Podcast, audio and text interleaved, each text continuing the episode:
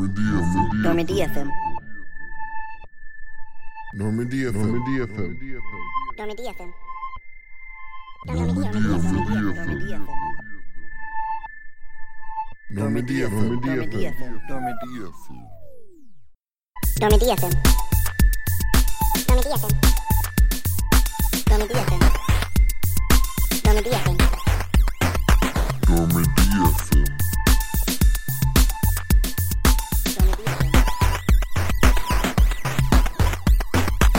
Normandy FM. Normandy FM. Normandy FM. Hello and welcome to the one, the only Mass Effect retrospective that exists in my mind, in my head canon. It's the only one. It's the only one. Just, you know, you can't dispute my head canon. Nope. It's it's it's indisputable, except for by my head. But the voices and I, we figured that out by ourselves. I'm Eric Van Allen. Joining me as always is my co-host Kenneth Shepard. You judge by consensus? Yeah, yeah, you know, it's it's well, it's a committee ruling two thirds on you know f- state affairs and then and just a simple majority for internal. You know. Welcome to Normandy FM. oh, we have fun here. Uh, Normandy FM. We are here to talk about Mass Effect. We are on Mass Effect 2. Uh, for those of us uh, who have been playing along, you should have played the Grunt and Jack recruit missions. Well, so here's the funny thing, Ken. The way we structure this is is that we do these recruit missions because they're kind of the first on your your dossiers to, to take care of. But I'm pretty sure that after you recruit Mordin and then two more people, it forces you to go to Horizon and then Right. you have to bounce back. And so some of if you've been playing along and and doing as you've been told, uh y- y- you're you're ahead already. Good job. Guess what? Your reading's already done for next week. Happy birthday. but Are you, are you sure about that? I, I'm pretty sure because I feel like I got forced into Horizon before I did the Grunt Recruit. I'm like, I feel very certain about this. Huh. That's, But Hmm, okay. if you have a different experience, please s- send an email in normdfm at gmail.com uh, and, and dispute us, please. Uh, Ken has to keep track of those, so uh, I don't, and that's the best part. So I mean, I guess say I- whatever he wants and have no consequences. Exactly. There's no consequences on the NormDFM Gmail. That's. I'm kidding. I'm going to sue everyone who emails that account. Um, so first, first things first. Before we get into talking about the recruiting, uh, today's going to be not only a shorter episode, but maybe more of a general gameplay oriented episode because these missions aren't that deep narratively they're they're kind of just you know like go recruit this badass and shoot some people compared to the ones we've we've had so far in in Mordin and Archangel uh slash Garrus. Now we can say Garrus. Yeah, we can Oh, say his name now. Uh, say my name, say my name. Good lord. Um, Copyright. Great. I know, right? Hey, it's okay. It was it was less than three seconds, uh, and it was also a parody by by my own head headcanon. They can't dispute that. Grunt and Jack are are very combat focused, and they're kind of more just shooter segments, Yeah, basically. it, it, it's like we were talking about last episode, where like they kind of have to rely on sort of like gimmicks to make each episode, or not each episode, each mission stand out. And I don't really feel like they went that extra mile for Grunt specifically. That mission just kind of felt very standard, like shooting through rooms and hallways. It was, um, yeah, I don't like it, it's it's weird because like I'm I'm a huge fan of the Krogan and just like their their story, but I I don't know. Just like this particular mission didn't feel like it used a lot of that that well to me. Yeah. Um, I, I mean, I guess the general idea makes sense if you're like, okay, well, the the Krogan. Well, let's so let's get into it. We'll talk about Grunt first. the the Krogan are you know always about battle. They want they want to fight. They want to fight wars. Uh, an interesting thing. I don't remember if it was brought up here or if it was brought up in um, Mordin's later discussions that you have with him above on board the Normandy. Uh, but they talk about how this the species, essentially the Salarians, found the Krogan and uh, the Turians. I think the Turians did as well, and they were basically this very like they had not advanced to spaceflight yet or anything, but they recognized that these were aliens who were basically bred for combat, and Right. and they gave them a bunch of tools and said, "Go fight our wars for us." And so now a lot of the problems that they've had to deal with since with the Krogan rebellions and things like that have been a symptom of uh, they gave tools to an alien race that that was not ready to have them yet, and in some ways, I've I find that really interesting because uh, as as we get further into Grunt's storyline, we'll get to kind of see what it looks like when the Krogan decide that well, we need to start having a more um, cohesive presence. We need to have a home planet. We need to have a uh, a government that we can rely on and that's working for us and stuff like that. Um, I find all that stuff fascinating because it's just this really interesting thing, and you could. There's also maybe a slight veneer of you could get into some weird areas with it where it's like, oh well, we know what's best for the Krogan, and it gets into kind of some nasty discourse areas, but it wouldn't be a Bioware game if we didn't have those, Ken. Right. So, on that lovely note, we're in a Krogan battle royale essentially, uh, because we're we're coming to this planet to find Warlord Okeer because he's a badass Krogan doctor, and we want a badass Krogan doctor. That sounds good. And great. he also had some dealings with the collectors that we're looking into. So yeah, but I mean, he's just a badass Krogan. I want to see what a Krogan doctor looks like. All right, yeah, what what does that even mean? like how do they get the? Do they have special coats that go over the the big humpback thing they got going on? Is does it like go all the way over and come back down? Like, I there, there's questions I gotta know. Do they have stethoscopes? I- want to I want to see a s- Krogan stethoscope. Probably looks pretty cool. uh, so we show up to this uh, deserted, war torn planet, and there's a bunch of mercs just hanging out. And in the middle of it is uh, this Krogan, and we we come to find that there have been promises made where uh, Okeer is trying to tank breed the Krogan race. So this is once again about the genophage. We're trying to cure the genophage again. This time by making them in a tank, not even involving the the doings and the goings on of the Krogan. uh, uh, I I like this this segment a lot, and and this is probably the one part where the narrative stands out for me here is is that um when you talk to the first tank bred Krogan that you meet, Right.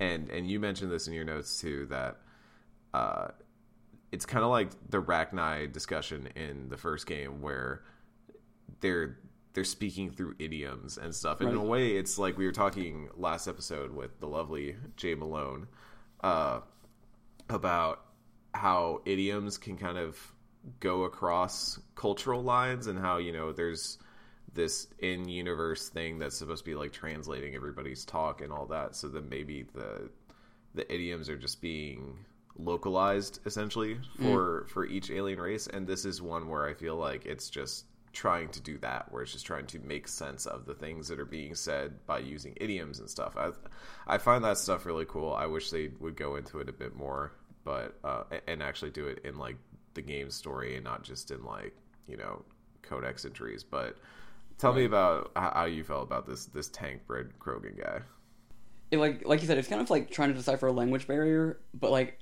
it kind of sucks that we only meet this one person. But I think it makes that scene more impactful because like a lot of these Krogan that are being used in tank bred, we have to we just end up killing them. But this this guy seems to be sort of like more tempered and like willing to help us out. But he also, I guess, because of the nature of how he was made, he feels like he has no other purpose other than to just keep killing. It's like who knows what like who knows what could have happened to this tank bred Krogan had he not been born in the, the state that he was. It's kind of it's sad. cool. 'cause, like, there's this one point where you're like, "Come with us. Can you show us the way?" And he's just like, "No, this is this is what I meant to do. This is why I was made." And it's just kind of like fatalistic in that way, but it's also kind of like has sort of uh, ramifications of the way that the Krogan as a culture operate because like they think that fighting is all that they're meant for, and th- th- we'll get into this more when we talk about some of the loyalty missions. But like the Krogan specifically, they exist in this universe and are constantly being told what their purpose is, and also because like the genophage, they are told that they cannot fulfill purposes that they have been given.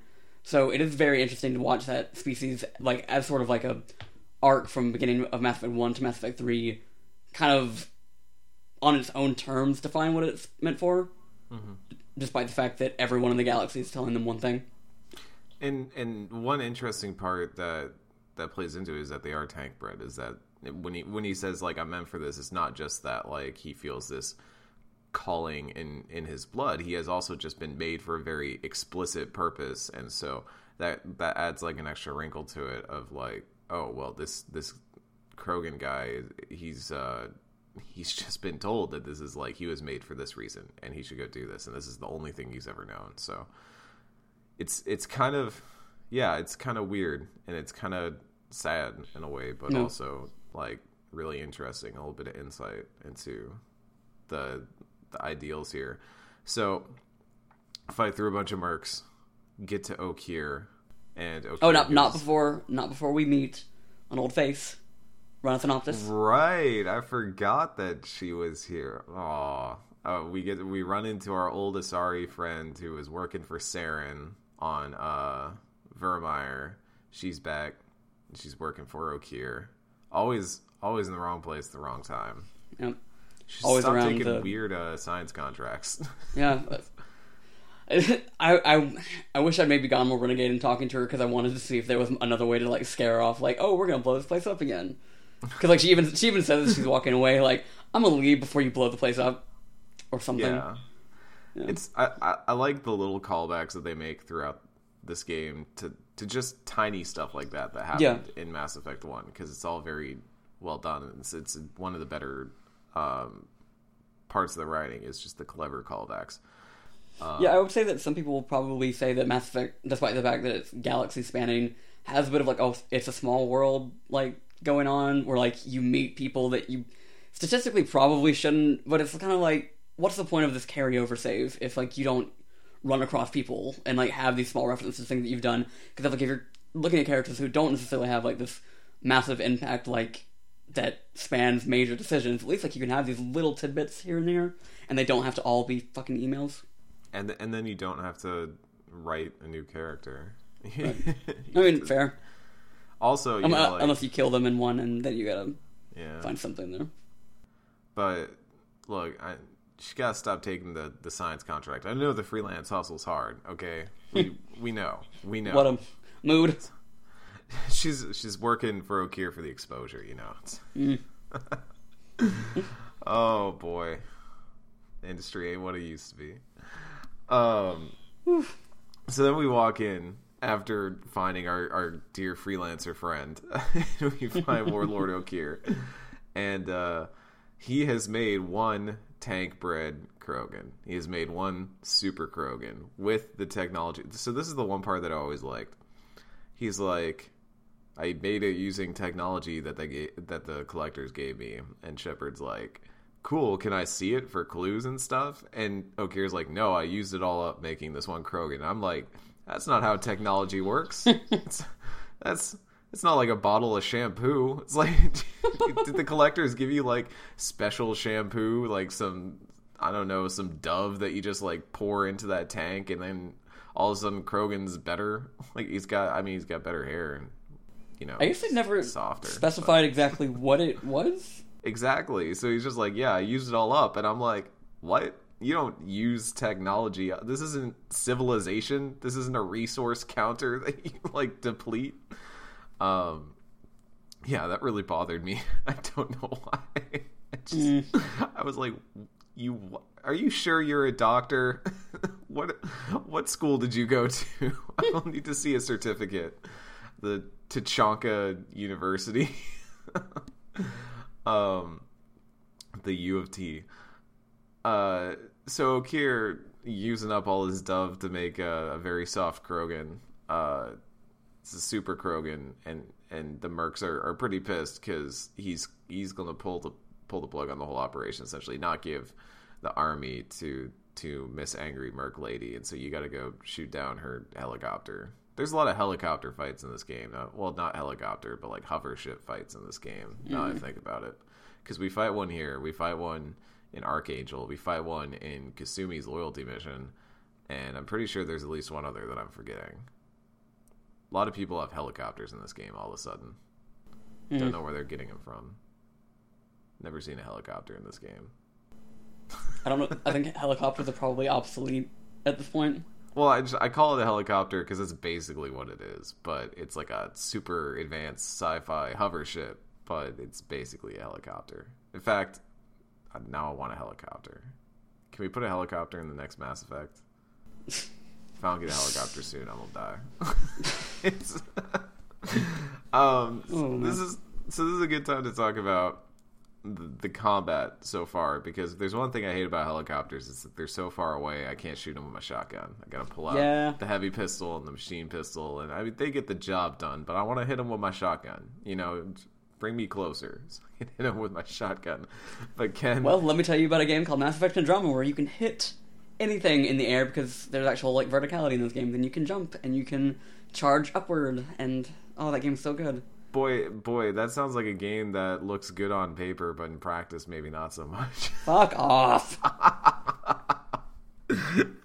Ken, tell me how you're feeling about the the combat so far in Mass Effect 2.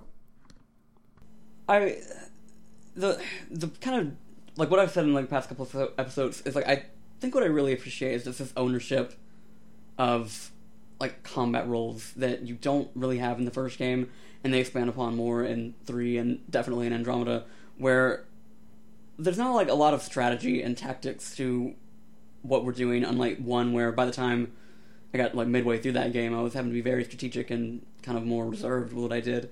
Um, here it's just more about like understanding how all your weapons, like everything that you got at your disposal, works together. Sort of like I can I can pull this person and I can have Thane throw them, so like that quickly gets rid of somebody like that we don't have to deal with, or um, just understanding that like it's, it's just about kind of like understanding how everything works together, and that's something I appreciate. Um, as simplistic as it might make the actual mission structure. Yeah, it's um it's it's funny cuz I was thinking about this recently. Uh and and you had me go ahead and break the rules for you because uh for for a work reason so you could get some screenshots for something. uh, I broke the rules and played the opening of Mass Effect 3 recently, uh, but not as my Shepard, so it doesn't count. Uh, but when I was playing Mass Effect 2, I was like, "Oh man, this gameplay is so much smoother than I remembered. It's so great." And then I start played the opening of Mass Effect 3. I'm like, "Oh no, this is Right. way better." Like, and it, Yeah. it's it's weird seeing the the leaps that get made with every game in this series that is numbered. Uh, Oh fuck off! Jesus Christ! um, but it's uh, it it was really interesting because in playing Mass Effect 2, I don't think I ever thought poorly of the combat, and then I played three, and uh, now I'm kind of like rethinking some of the things, and, and it's definitely not like uh anything here is bad.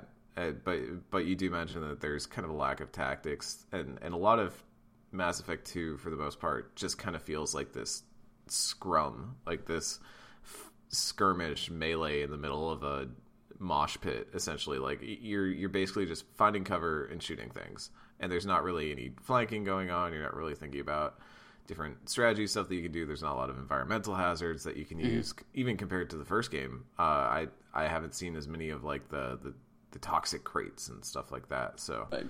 um, it that all is kind of interesting, but at the same time, the way that the weapons feel and and, and just the there's a brutality to it because Right. like I, obviously part of that comes with playing uh, Vanguard and and Right. having those weapons and those skills because everything then is much more punchy and shotgun blasts and heavy pistols like you know slamming bullets out. I- really like that they're as far as I know, there's no basic pistol. There's just the heavy pistol. There is no light pistol.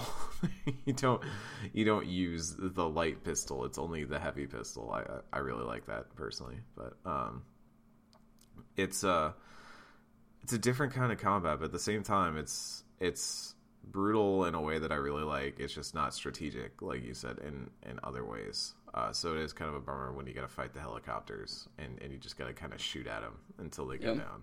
Uh, some of the bosses in this game are, I mean, they're way better than Mass Effect One's bosses. Let's Oh, yeah. let's get that out of the way first. But they are they do still fall under the bullet sponge category. Uh, Right. This this one just takes more bullets and will shoot you more faster.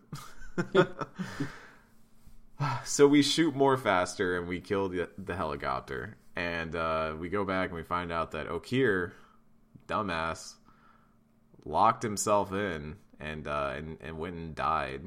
Silly guy. He, he there was like gas in the vents. I th- I think is is that how it went? I Yeah, Look- they they were look basically Okeer, not the most memorable guy.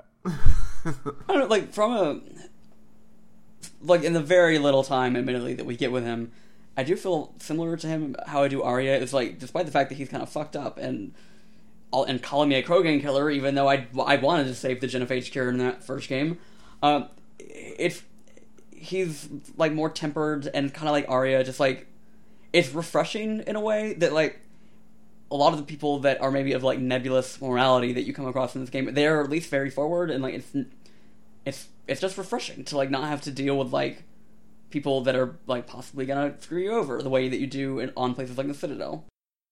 I, I feel like I would have felt that way originally when I first played the game, but replaying it here, I was kind of like, okay, so Okeer is just the character that introduces us to Grunt. Then, so we're this is basically how we get.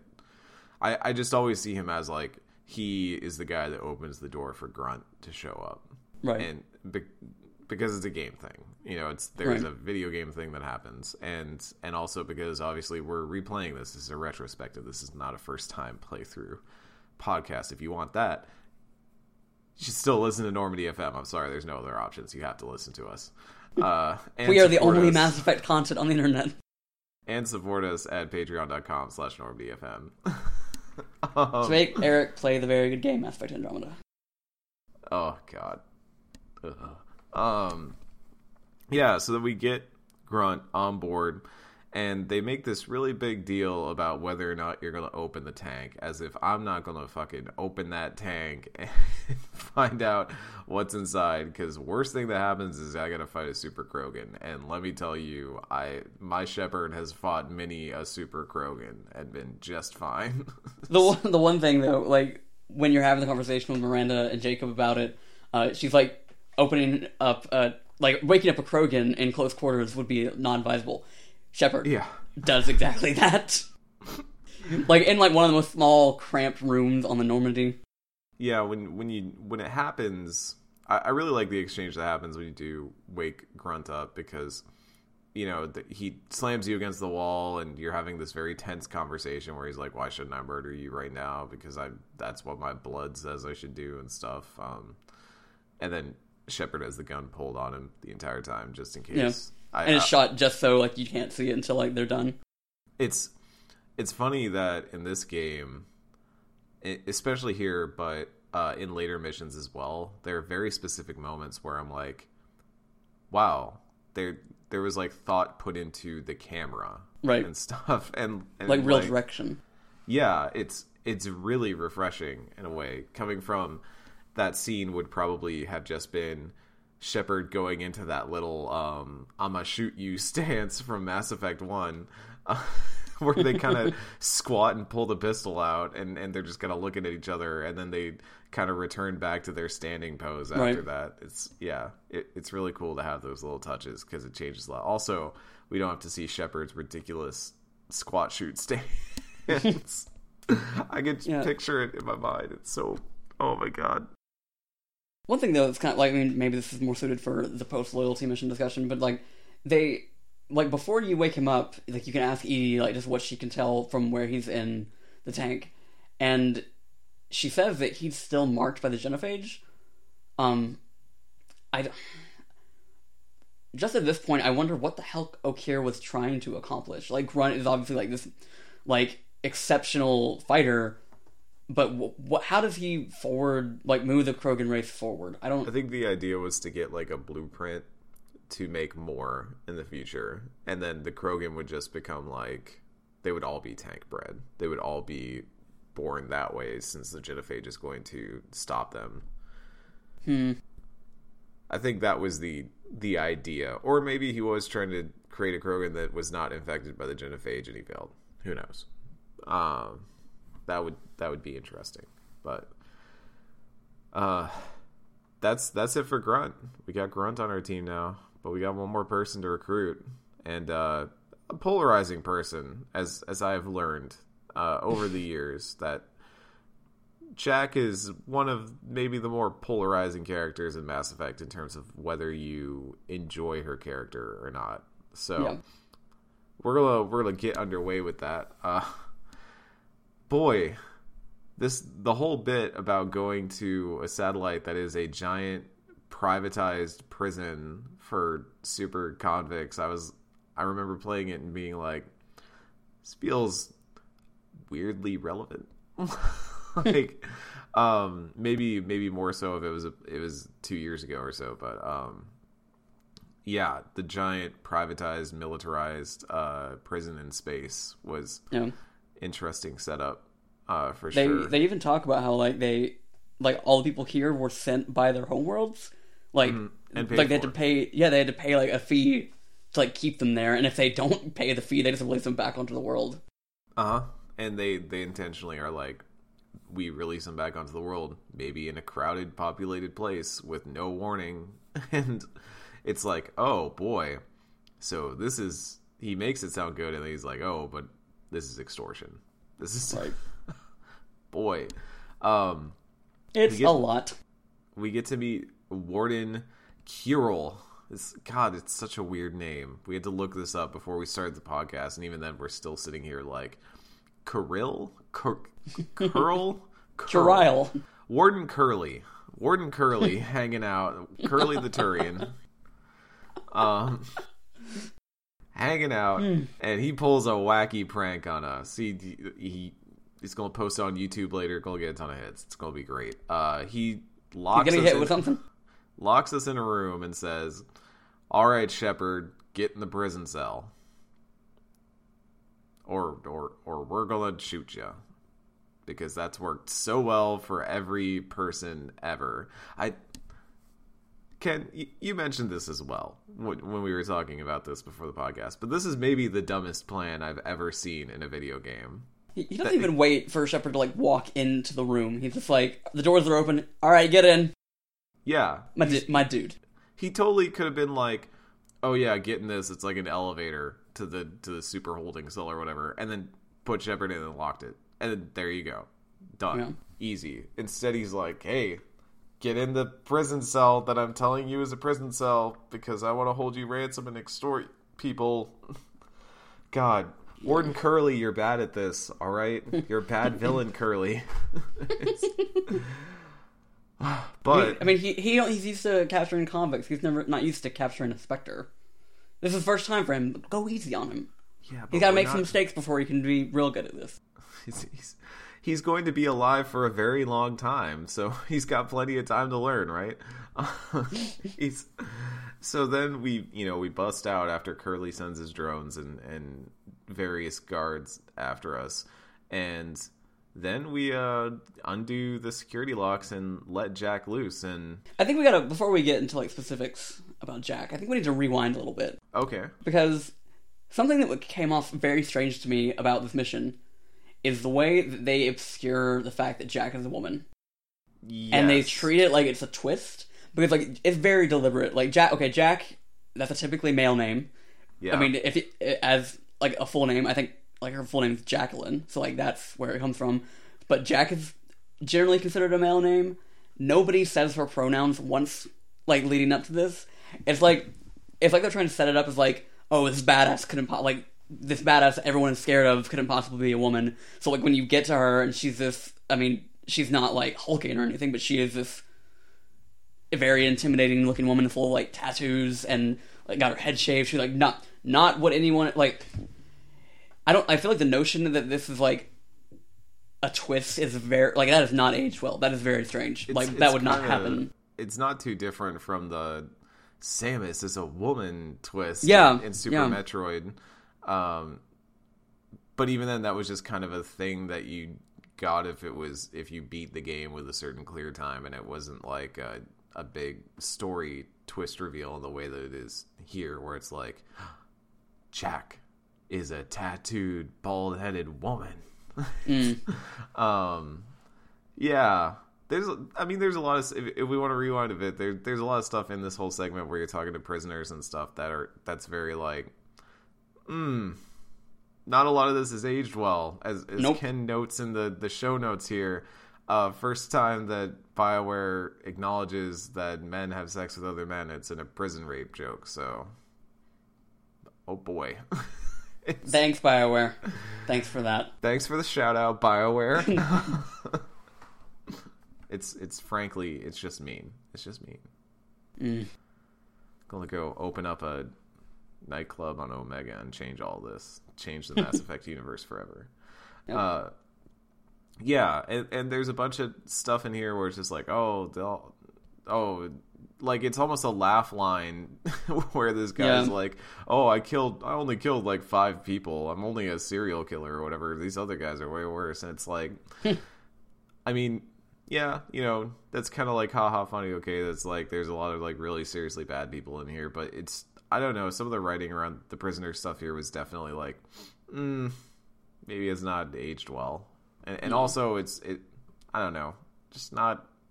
I feel like we talk a lot about how the the game tries to set up every everyone you recruit as being like, oh, look at how badass they are. And people Yeah. are going to tell you how badass this person is before you even see them doing badass stuff. Right. And this one especially just kind of falls flat in the end. And it's especially weird because like there there are points where it's trying to get you to sympathize with these prisoners. One because like purgatory is clearly corrupt, which I mean Mm-hmm. we've learned through various ways. But there's this point right before you talk to the guy that makes the prison rape joke, um, where the guards are beating up a prisoner, just like yes, yeah. yeah, and you have the option to be like an idiot, be like, oh yeah, he deserves it. You go, you do that. Um, but I was like, this has been like, w- okay, I'm trying to remember like the ex- exact like flow chart of di- dialogue. It was like, stop, and then I used the, the intimidate that was like, um, I told you to stop, and then the guy's like, oh, there are cameras and guards all around you. What are you doing? And I was like, neither of those things are going to be able to be fast enough to save you, fucker. Mm-hmm. It's yeah. The, it,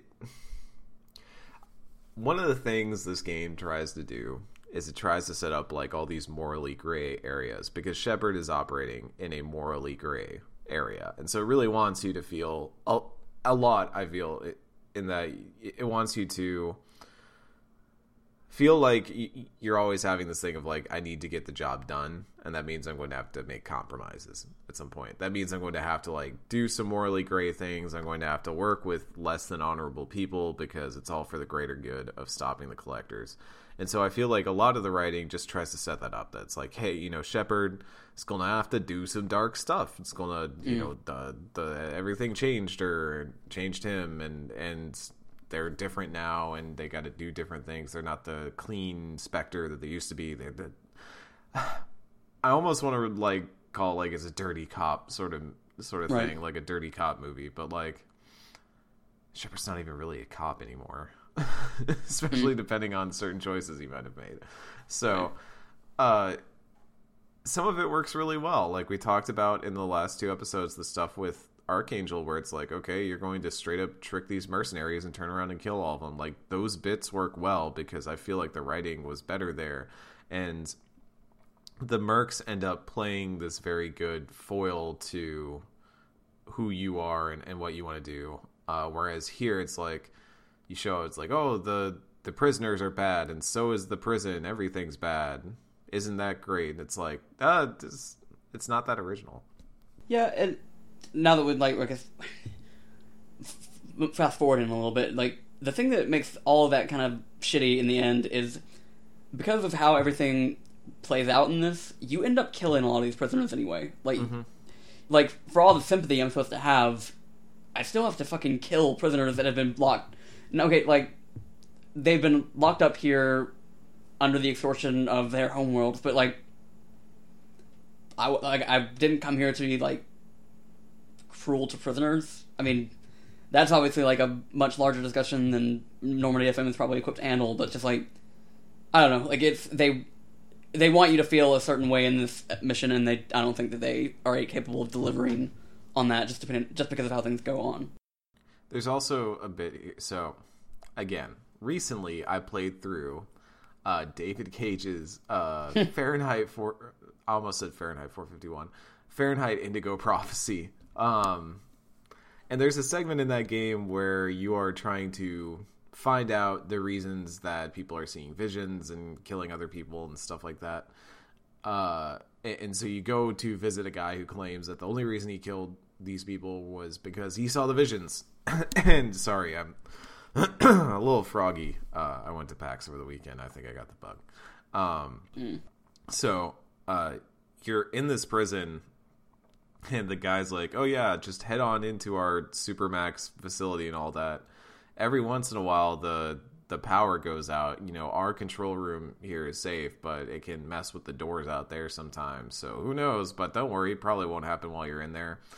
And guess what happens while you're in there? And the the power goes out, and all the prisoners are out, and you gotta dodge around stuff and that's what this mission felt like was is like certainly nothing can go wrong in this prison where all the prisoners could potentially get let out and things could go totally awry um and and it, and it happens. And granted you free jack because you want to recruit jack. And and that's eventually what you end up doing after fighting a whole bunch of evil robots and stuff. But um you know jack kills warden Kuril and and you meet Jack, and it's kind of this, oh, cool. Here's Jack. She's super badass, and she hates a bunch of people, and and you just kind of like make this deal where it's like, okay, well, we can both help each other out if you want. You know, I can give you a bunch of dirt on Cerberus if you come work with Cerberus and stuff, but. I, I don't know. I just I, I feel like the intro to Jack is definitely it left me wanting because I felt like I by the end of it at least with other characters, I knew who the person was that I recruited. I know I knew the kind of stuff you know they'd gone through or mm-hmm. their their kind of backstory. But by the end of this mission, I knew very little about Jack. Just that she's mad at Cerberus. and Yeah, that she's it, Just generally. eternally pissed, and she's a badass tattooed chick with biotics and stuff. But we, you know, and, and granted, at least some of that stuff opened because it, it wants you to, the game wants you to do the loyalty mission, and the writers want you to go see that stuff and go talk to Jack and go learn more if you want to do that. I understand that much, but I, I feel like it did a lot of setting up and telling you how awesome Jack was, but not necessarily even why you want to recruit her, other than she's super badass. Yeah, like it. I will say one thing that I appreciate about Mass Effect Two is that it more so than Mass Effect One lets you have these like tumultuous relationships with the squad mates, and I feel like from the outset, Jack and I were not on the same page because, uh, like you you finally catch up to her after she's been you know just blowing through this entire prison. And sh- she's like, the first thing he's like, "What the hell do you want?" And I was like, "I literally just saved you. What? Like, what is? Okay, fine." And then she like, there's a there's a point where like okay this, this entire ship is about to like blow up and i'm offering to take her with me and she's arguing and it just like sets this precedent like these two people that are gonna like be clashing even though they need each other. Um and it like it, we, we didn't really talk about it much with Mordin but like i have a very similar relationship with Mordin where like my Shepard is he and morden don't really get along for a bit and some other characters as well and for like all the kind of like lack of exposition of Jack as a person, I do appreciate that like it gets it does a very good job of setting her up just like in terms of the relationship you're gonna have. That's that's fair. Um, I, I just think that a lot of the better Jack stuff happens in the loyalty missions and For the sure, discussions for on the ship and stuff. And I feel like that kind of becomes a trend uh, from here on out because the the other recruit missions are are good, but maybe more focused on other things. Where you Mm-hmm. know just the actual recruiting itself, and and then you kind of learn more about the character and get more information as it goes on. Uh, one last thing though, I do you do mention that that conflict is good on the ship and setting up bringing Miranda on this mission was great. I was really happy I Yeah. chose that because the whole like Jack's bit with her where she always calls her the cheerleader and stuff. That's just like, yeah, that's solid. That's solid bird, Jack. Solid intuition. Yeah, yeah. Um, and and I actually, I think having Jack on board and, and all those kinds of conversations helps humanize Miranda a little bit more and make her Yeah, more of a sure. character and, and, and kind of give you like insight and it makes her question a lot of things because I think it sets up what later happens and what you later learn about in three and stuff like that where uh, you kind of get to see different sides of Miranda and not just the you know she's not just there as the Cerberus liaison that Right. that she is this this character who can question things and can deal Mm. with stuff. Um, Does, who does a better job in the end by that than the person who was eventually set up as that, which was Jacob. But Yeah. see, way to get one Jacob dig in there Wait, before the Jacob- episode's over. Jacob's in this game. I, I think so. I was told so.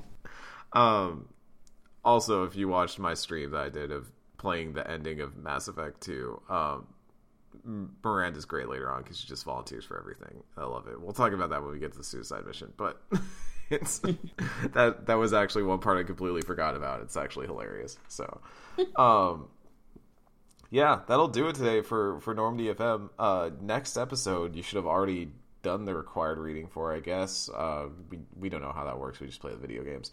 Um, so Horizon will be our next episode. Uh, we heard that there's a collector ship mid abduction, and we're gonna go take care of that. And who knows? It's it, we might see some familiar faces there in the process. It, it might get real gay. oh yeah.